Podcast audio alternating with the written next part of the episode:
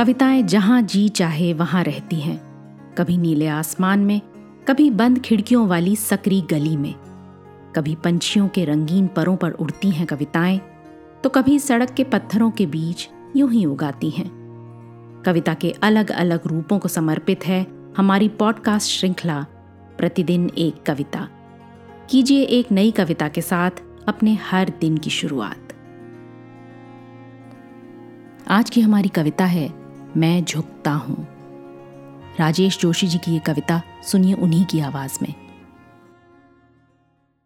दरवाजे से बाहर जाने से पहले, दरवाजे से बाहर जाने से पहले अपने जूतों के तस्मे बांधने के लिए मैं झुकता हूँ।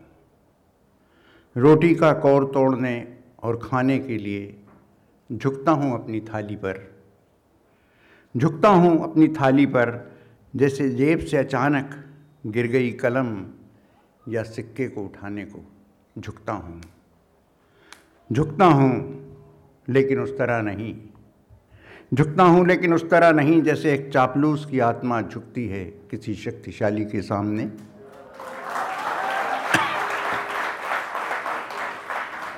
झुकता हूँ, लेकिन उस तरह नहीं जैसे एक चापलूस की आत्मा झुकती है किसी शक्तिशाली के सामने। जैसे लज्जित या अपमानित होकर झुकती हैं आँखें, झुकता हूँ जैसे शब्दों को पढ़ने के लिए आँखें झुकती हैं। ताकत और अधीनता की भाषा से बाहर भी होते हैं क्रियाओं। ताकत और अधीनता की भाषा से बाहर भी होते हैं शब्दों और क्रियाओं के कई अर्थ। झुकता हूँ जैसे घुटना हमेशा पेट की तरफ़ मुड़ता है।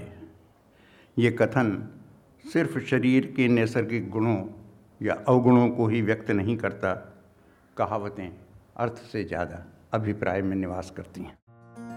आज की कविता को आप पॉडकास्ट के शो नोट्स में पढ़ सकते हैं। आप जहाँ भी प्रतिदिन एक कविता सुन रहे हैं, वहाँ अपने कमेंट्स शेयर करना ना भूलें।